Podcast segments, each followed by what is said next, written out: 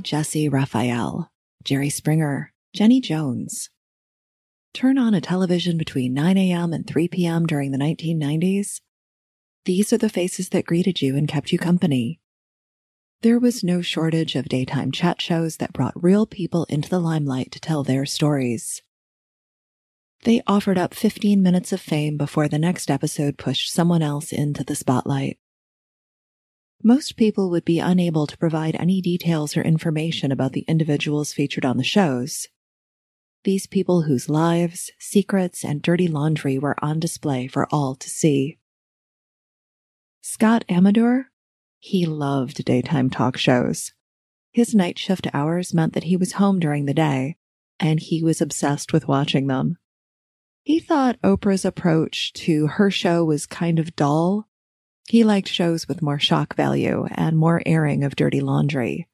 And his favorite was The Jenny Jones Show. Jenny Jones filmed at NBC Studios in Chicago and it ran from 1991 until 2003. By the end of its 12 year run, they had filmed over 2,000 episodes and had over 50,000 guests. The show was hosted by Jenny Jones, a former musician, backup singer, and comedian she once opened for Jerry Seinfeld and Bob Saget. Jones gained the attention of television producers when she won the Star Search Comedy Grand Prize, becoming the first woman to receive the award. When her show first aired, the format included celebrity guests and segments on exercise, cooking, and fashion. By the second season, the format began to change, and the show would have normal, everyday people who had interesting or unusual stories they showed that instead of focusing on celebrity guests. And when the focus shifted, the ratings soared. In early 1995, show producers planned an episode entitled Secret Crushes on People of the Same Sex. The episode, to be taped in March, would feature men and women who wanted to tell their same sex crushes how they felt about them. When he saw the call for guests, Scott picked up the phone. But before we can talk about the show and the grim aftermath of the taping, we need to go back. Back to where our story began, with the lives of two young men. Scott Bernard Amedure was born in Pittsburgh, Pennsylvania on January 24th, 1963. Scott's parents, Frank and Patricia, they moved Scott and his four siblings to Waterford, Michigan when Scott was around five years old. Waterford one of Detroit's northern suburbs, was a middle class community known for parks, an airport, and access to plenty of lakes. Two years after the move, Frank and Patricia divorced. They shared custody of the children, and the kids would regularly go between their parents' homes. When his mother, Patricia, remarried, Scott acquired two step siblings. Family and friends described Scott as compassionate and generous to a fault he would give the shirt off his back if he thought it would help someone. In the 80s, when some of his friends became sick with complications from the AIDS virus, Scott was there to care for them. That's just who he was. And when Scott was 17, he left high school to join the Army, where he became a satellite communications specialist. During his four year contract with the military, Scott was transferred to Germany, where he spent his free time learning to ski. He enjoyed skiing until an accident in Switzerland left him with a broken leg. And once his four year contract was up, Scott decided to leave the Army and he received an honorable discharge. While Scott never openly explained his reasons for leaving the armed forces, his friend and roommate, Gary Brady, speculated that Scott left the service after realizing that he was gay you see, in the 1980s, it was still illegal for those from the LGBTQ community to serve in the military. And staying with the army meant that Scott would need to hide who he really was. After his discharge, Scott used the skills he learned in the military and worked in communications before he decided that bartending was a better fit for him. Scott was a night owl, and tending bar allowed him to live on his preferred sleep schedule and when it came to his personal life, Scott was in several relationships, but none lasted long or became serious. In the early 1990s, two of the men that Scott was involved with accused him of assault, but those charges were later dropped, and we don't have any further information on those charges. One day while visiting his friend, Donna Riley, 32 year old Scott was introduced to her neighbor, 24 year old Jonathan Schmitz. Schmitz was at Donna's place doing some work on her car. Scott took an instant liking to Jonathan and developed a crush on him. Scott told Donna about his feelings, and Donna in turn told Jonathan that Scott thought he was cute. Jonathan was flattered, but he was not interested in Scott. Jonathan Tyler Schmitz was born on July 18, 1970, to parents Alan and Connie. Like Scott, Jonathan grew up with four siblings in small town America. Jonathan loved being outdoors and he loved spending time in nature. His family described him as a sensitive child, one who struggled with a sense of belonging. As a young boy, just three years old, Jonathan would bang his head against the wall when he was frustrated. By age 16, Jonathan was battling through periods of depression. After graduating from Lake Orion High School in 1988, Jonathan enrolled in Suomi College, a private Lutheran school located in the Upper Peninsula, but he decided this wasn't the right path for him and he dropped out after only two weeks. He moved back home and took a job waiting tables and sometimes worked for a roofing company. Jonathan's moods would swing sharply, and he attempted to die by suicide on three separate occasions in his late teens and early 20s. In 1989, after a suicide attempt, Jonathan was taken to the hospital by ambulance and he was admitted to the mental health ward at Crittenton Hospital in Rochester, Michigan. Crittenton is now called Ascension Providence Hospital. It's still there. Now, when he was admitted to the hospital, he was supposed to complete a two week psychiatric program, but because he was 18 and legally an adult, he could check himself out when he wanted and he left the hospital after only a week of treatment. After this abbreviated course of treatment, Jonathan started drinking to excess and smoking marijuana. After another suicide attempt in 1992, he started seeing a psychiatrist and he was prescribed Valium and Zoloft. But he was not compliant with his medication for long. By 1994, he'd stopped taking the medication and planned another suicide attempt after he was fired from his job at the roofing company. Thankfully, he did not follow through with this attempt. In 1994, Jonathan was diagnosed with manic depression and suicidal tendencies and soon after, he was diagnosed with Graves' disease. Graves is an autoimmune disease that causes thyroid overactivity and, in some cases, can cause neuropsychiatric symptoms such as anxiety, mood disorders, behavioral, and personality changes. And I'm not a doctor, but I would guess that the Zoloft was prescribed to alleviate some of those symptoms and improve Jonathan's mood and functioning. 1994 did have some bright spots for him. He took a job at the Fox and Hounds, a local eatery where he worked as a busboy and later as a waiter. Jonathan loved his job and he seemed very happy there. His mother said, quote, he had finally found his niche. When the Jenny Jones show put out a call for expressions of interest for a segment on same-sex crushes, Scott Amedure got in touch and he told them about his crush on friend of a friend, Jonathan Schmitz. The show was interested in having Scott and Jonathan on the show, and producers contacted Jonathan to pitch the idea to him. A secret admirer show. Someone has feelings for you. Would you be interested in coming on TV? At first, Jonathan said no, but he was curious as to who the admirer could be. He wondered if it was his ex fiancee. The couple had recently ended their several years long relationship, or maybe it was one of the girls from work. So he spoke to Donna and to Scott about the call from Jenny Jones producers, and he asked them if they had anything to do with it. You see, the producers who were coordinating the appearance, they told Scott and Donna to deny everything if they were asked. And that's what they did. They told Jonathan, no, it wasn't them. They didn't know anything about it. Jonathan thought about it for a day or two, and then he contacted the producers and said, yeah, he would do the taping after all because he was so curious who his secret admirer could be. Jonathan was not told the title of the episode, although producers said they informed him that the admirer could be male or female. Jonathan told the producers he wouldn't want to appear if his crush was a man. And plans had continued, so as far as Jonathan knew, his secret admirer was a woman. Jonathan was excited about being on television and he went and bought a new outfit for the occasion. He spent over $350 on clothing for the appearance. He wanted to look good and he wanted to make an effort, especially since if the crush was his ex, his former fiance, Jonathan was going to propose to her right there on the show, right there on television. On March 5th, Scott and Donna started their journey to Chicago. They flew out of Detroit Metro Airport and they arrived in Chicago well before Jonathan did. The show invited Donna to appear since she was the one who introduced Scott to Jonathan.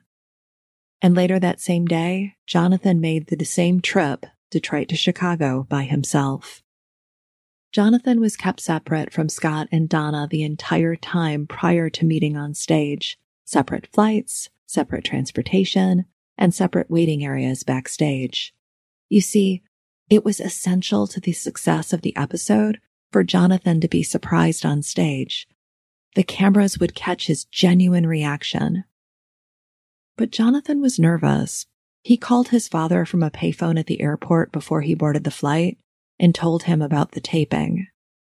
Right before he went on stage, Scott and Donna were in one part of the backstage area and Jonathan was in a different backstage area. He was wearing headphones to muffle any noise. He could not overhear what was happening only a few feet away on the stage. According to Donna, who was interviewed later, producers offered her and Scott alcohol and encouraged them to have a drink or two before going on stage. Perhaps producers hoped that some liquid courage would stop any thoughts of backing out. When they received their cue, Donna and Scott walked on stage, took their seats next to each other, and waited. Jenny Jones stood in front of the audience and addressed the camera, hypothetically asking how a person would confess their crush to a person of the same sex. Would they write a letter? Would they have a private conversation? Or would they appear on a television show and tell them about that same sex crush on camera and hope the feelings are mutual? After that last option, the crowd went wild, clapping and cheering. And that's when Jenny Jones introduced Donna and Scott to viewers. Jenny tells viewers that Donna has been helping her friend, quote, pursue his crush. And she reassures Scott that Jonathan has headphones on and won't be privy to the conversation happening on stage. Jenny began asking a series of prying questions, prompting Scott to talk about meeting Jonathan and revealing intimate details about his feelings for him. Scott tells Jenny that when he met Jonathan, Jonathan was underneath Donna's car fixing her brakes, and he could only see half of his body poking out from under the vehicle. As Scott gives a shy smile, Jenny prompts Scott to talk about what he thought of Jonathan and what fantasies he had about him after that encounter. She pulled more and more intimate details out of Scott as he gave a bashful chuckle. Jenny confirms that Jonathan knows Scott's sexuality, but Scott didn't know if Jonathan was gay or not. And listeners, that's not true. Donna has already told Scott that Jonathan isn't interested. Scott tells the audience the features that attracted him to Jonathan, and all of this unfolds just before Jonathan is brought onto the stage, having no knowledge of the graphic conversation that just occurred. When Jonathan arrives on stage, Donna stands up and a smiling Jonathan walks toward her and greets her with a hug and a kiss on the cheek. When Scott stands up, Jonathan reaches out for a handshake, which Scott accepts before pulling him in for an awkward hug that Jonathan pulls out of. Jonathan takes the empty seat, which places him next to Scott, and Jenny asks Jonathan, does he think Donna is the one with a crush on him? Before Jonathan can give his answer, his response would have been, Donna and I are good friends. Jenny reveals that Scott is the one with the crush. Jonathan, still smiling, turns to Scott and Donna and says, You lied to me, before he gives a hesitant laugh and claps. Then the producers play for Jonathan the comments that Scott made before he came onto the stage. So awkward. Jonathan is clearly embarrassed and taken aback. Jonathan tells Jenny he had no idea about the crush and that he identifies as heterosexual. He says Donna once told him that Scott thought he was attractive, and while he was flattered, he didn't share those feelings for Scott. Jonathan talks about meeting Scott and tells the viewers that Scott commented on the peace sign that was on the back of his car, and the two struck up a conversation from there. When Jenny asked Jonathan for a final time to confirm that he was not interested in Scott, he was not given time to answer before Jenny interrupted him, turning to Scott to say, Are you glad you came and told Jonathan how you feel? With the taping over, Scott, Jonathan, and Donna flew back to Detroit. They had a few drinks together in a bar at the Chicago airport prior to boarding. Then the three sat separately on the plane. Jonathan confided in his seatmate about his experience in Chicago, telling her that he had a quote, bizarre day and he'd been lied to by his friends. When the plane landed, Jonathan drove everyone home from the airport. The trio were seen drinking together at Brewski's, a bar on Lapeer Road in Lake Orion, before they continued their drinking at a friend's apartment, hinting that the three remained friends after the taping. However, Jonathan's father, Alan Schmitz, he reported receiving a phone call from a very intoxicated Jonathan that night. During the call, Jonathan told his father, through tears, that, that things had not worked out as he'd hoped. He didn't want people to see the episode. He was worried about it. He told his father that he was devastated, and he admitted that he was worried what people might think of him when the show aired a few weeks later. Specifically, he told his dad he was worried that people would think he was gay and what the repercussions of that would be. Alan said that he would have driven to his son to console him in person if it wasn't for an ice storm that night that made traveling dangerous. Jonathan's parents were again very concerned about their son's mental health. They were worried that there could be another suicide attempt in their son's future. In the days after the taping, Scott and Donna met at Donna's apartment. During the visit, Scott wrote a note that he then left on Jonathan's apartment door. The note said, John, if you want it off, you'll have to ask me. P.S. It takes a special tool. Guess who? Along with the note, Scott left a blinking light and some caution tape. Jonathan found the note on March 9th. He got into his car and drove to Scott's trailer home, making two stops along the way. The first stop was at the bank, where he withdrew money from his savings account. The second stop was to buy a gun. A 12 gauge pump action shotgun and ammunition to go with it. His third and final stop was the home of Scott Amedure. When he arrived at Scott's trailer, he sat in the car, the engine idling. He sat there for a few minutes. Leaving the gun in the vehicle, Jonathan made his way to the front door and knocked. Scott's roommate, Gary Brady, answered the door.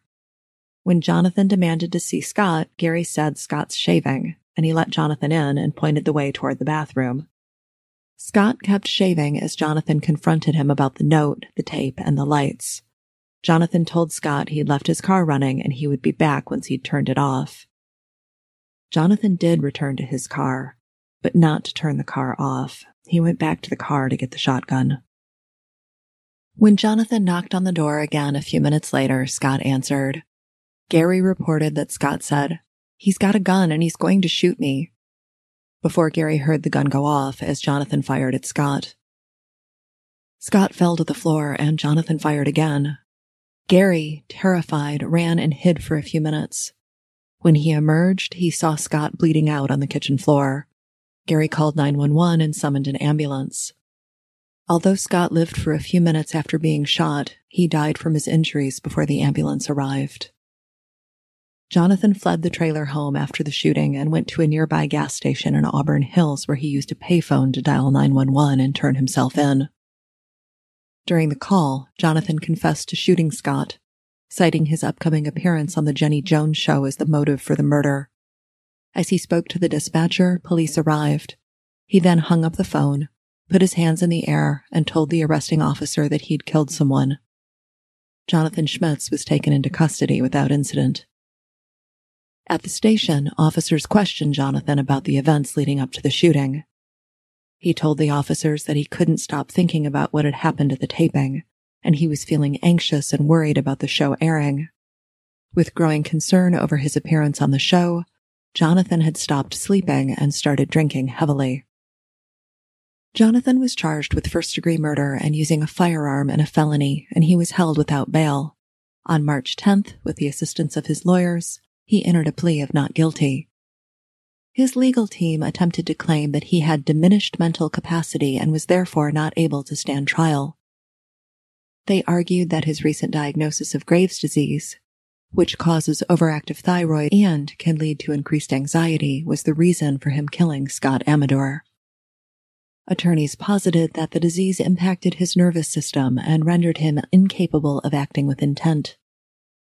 A series of psychiatrists were brought in to perform assessments, and Jonathan appeared to cooperate with some of the doctors and not with others.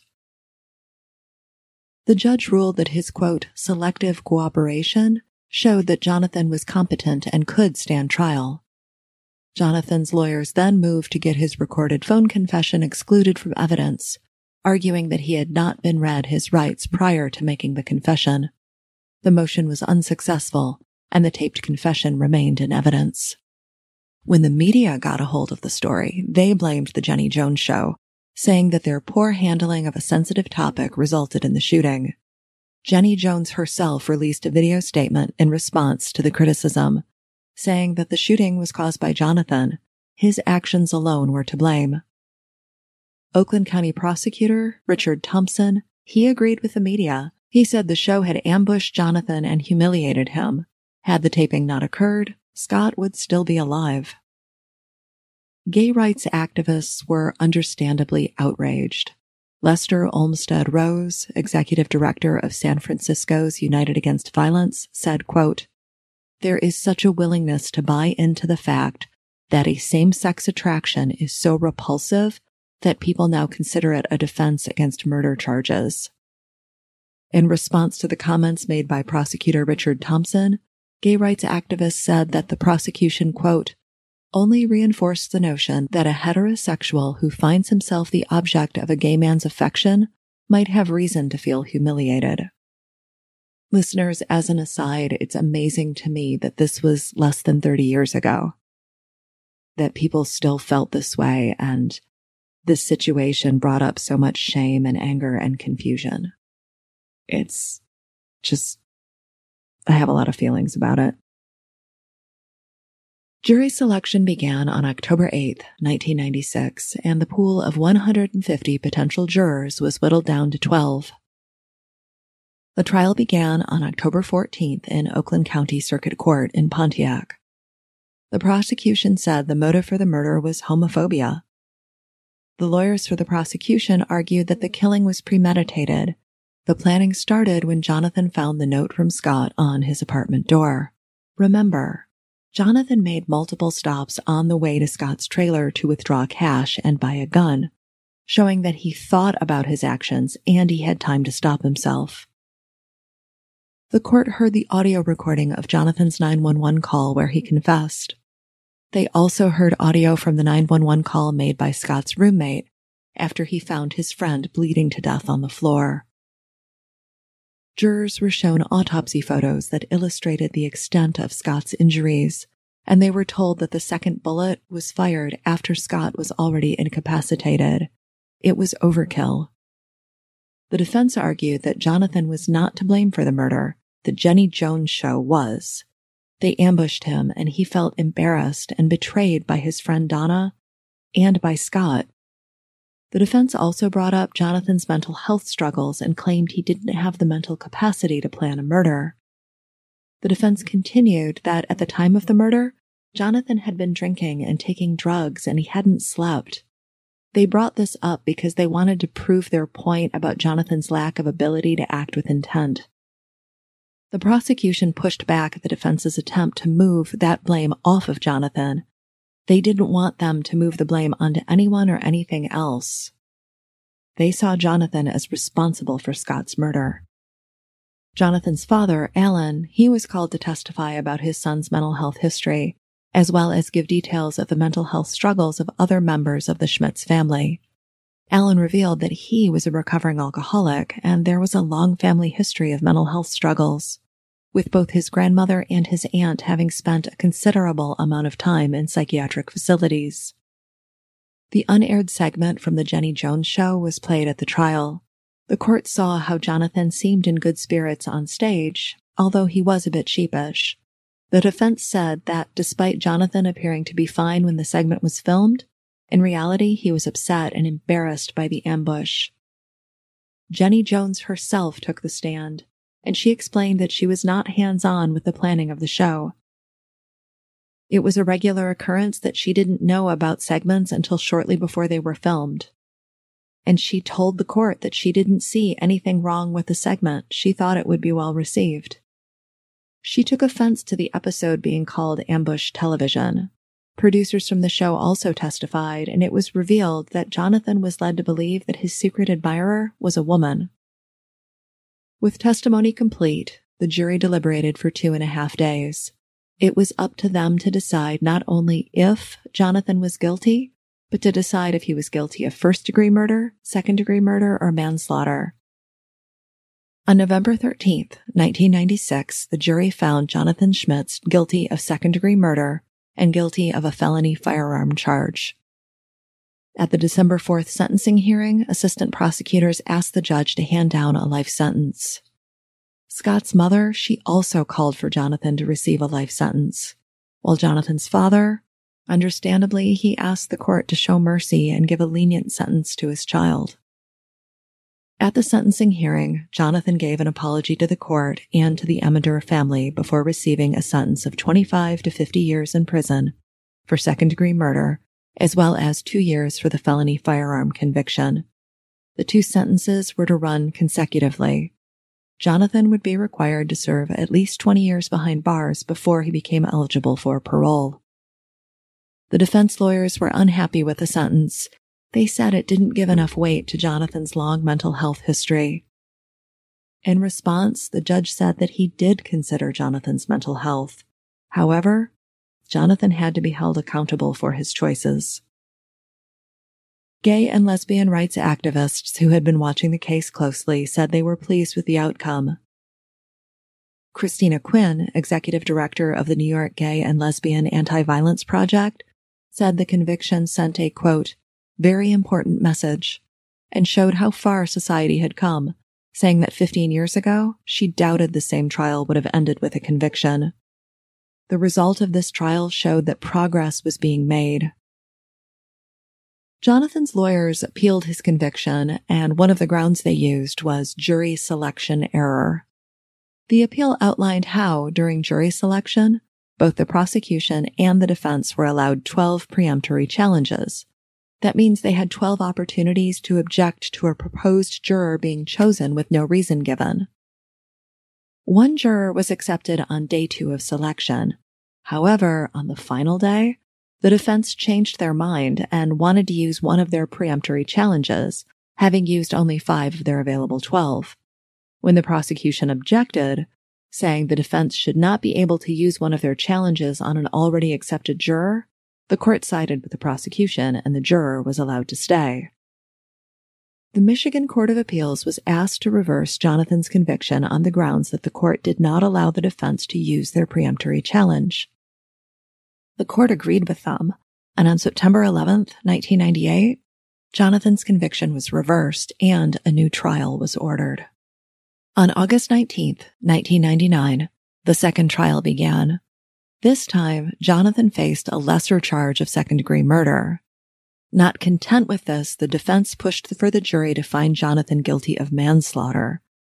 During the retrial, the defense was not allowed to use Jonathan's mental health history as evidence. Instead, the defense focused their blame on the actions of the victim, Scott. The defense argued that Scott provoked and harassed Jonathan, and Scott's own actions were the reasons for his murder. The prosecution refuted the claims of the defense, calling the murder an execution and saying the murder was an overreaction to quote, mere embarrassment. Oakland County prosecutor Donna Pendergast said, quote, the only reason that murder is an issue is that Scott Amedure was gay and Schmitz's manhood, so to speak, was insulted on national television. Well, you know what? Get over it. This time, the jury deliberated for only three hours before returning a guilty verdict. And on September 14th, 1999, Jonathan was, once again, sentenced to 25 to 50 years for second degree murder and two years for the felony firearms charge. Jonathan Schmitz returned to prison to continue serving his sentence. But listeners, that's not the end of the story. The Amedure family filed a wrongful death suit against the Jenny Jones show, and they sued them for $71.5 million. The family claimed that Scott's death was a direct result of his appearance on the show and the actions of Warner Brothers, who owned the show, and Telepictures, who produced it. In the suit, the family claims that the show ambushed Jonathan by not giving him all the information about his appearance on the show. This lack of information incited violence, and this is something the show should have been aware of. They should have foreseen that Scott's appearance on the show would put him at risk and ultimately led to his death. This trial started on March 31st, 1999, and the defense claimed that Jonathan was told on multiple occasions that his admirer could be male or female, and Jonathan still made the choice to continue. The defense also argued that once the men left the studio, they were no longer responsible for their actions. After a seven hour deliberation, the jury found in favor of the Amedure family and awarded them nearly $30 million in damages. This award was broken down into $5 million for Scott's suffering, $10 million for the family's loss, and $10 million in potential earnings that were lost. Of course, the verdict was appealed. The Jenny Jones Show, Warner Brothers, and Telepictures argued that they did not have a duty to protect Scott from Jonathan. And in October of 2002, the appeals court agreed with them. The verdict was vacated. The Amedure family did not receive any compensation for Scott's death at the hands of Jonathan. Due to good behavior while incarcerated, Jonathan Schmitz was allowed to apply for parole early, and he was granted parole in March of 2017. He served 22 years of his 25 year minimum sentence before being paroled in August of 2017 when he was 47 years old. Schmitz, who turns 50 in July of 2020, has maintained a low profile since his release from prison. If you're interested in more about this case, the story of Scott Amedure's murder was recently featured on the Netflix show Trial by Media. This week's episode was written by the lovely and talented Jessica Ann. Thank you, Jessica. Thanks also go out to the talented and also lovely Cesare of Gray Multimedia. He does our sound work each week. Already Gone releases episodes on the 1st and 15th of each month. Please support the show by taking time to leave a rating or review on your favorite podcatcher. You can also find the show on Twitter at Already Gone Pod and on Instagram at Nina Instead. I'm Nina Instead, the producer and voice behind this week's episode. I appreciate you listening and please be safe.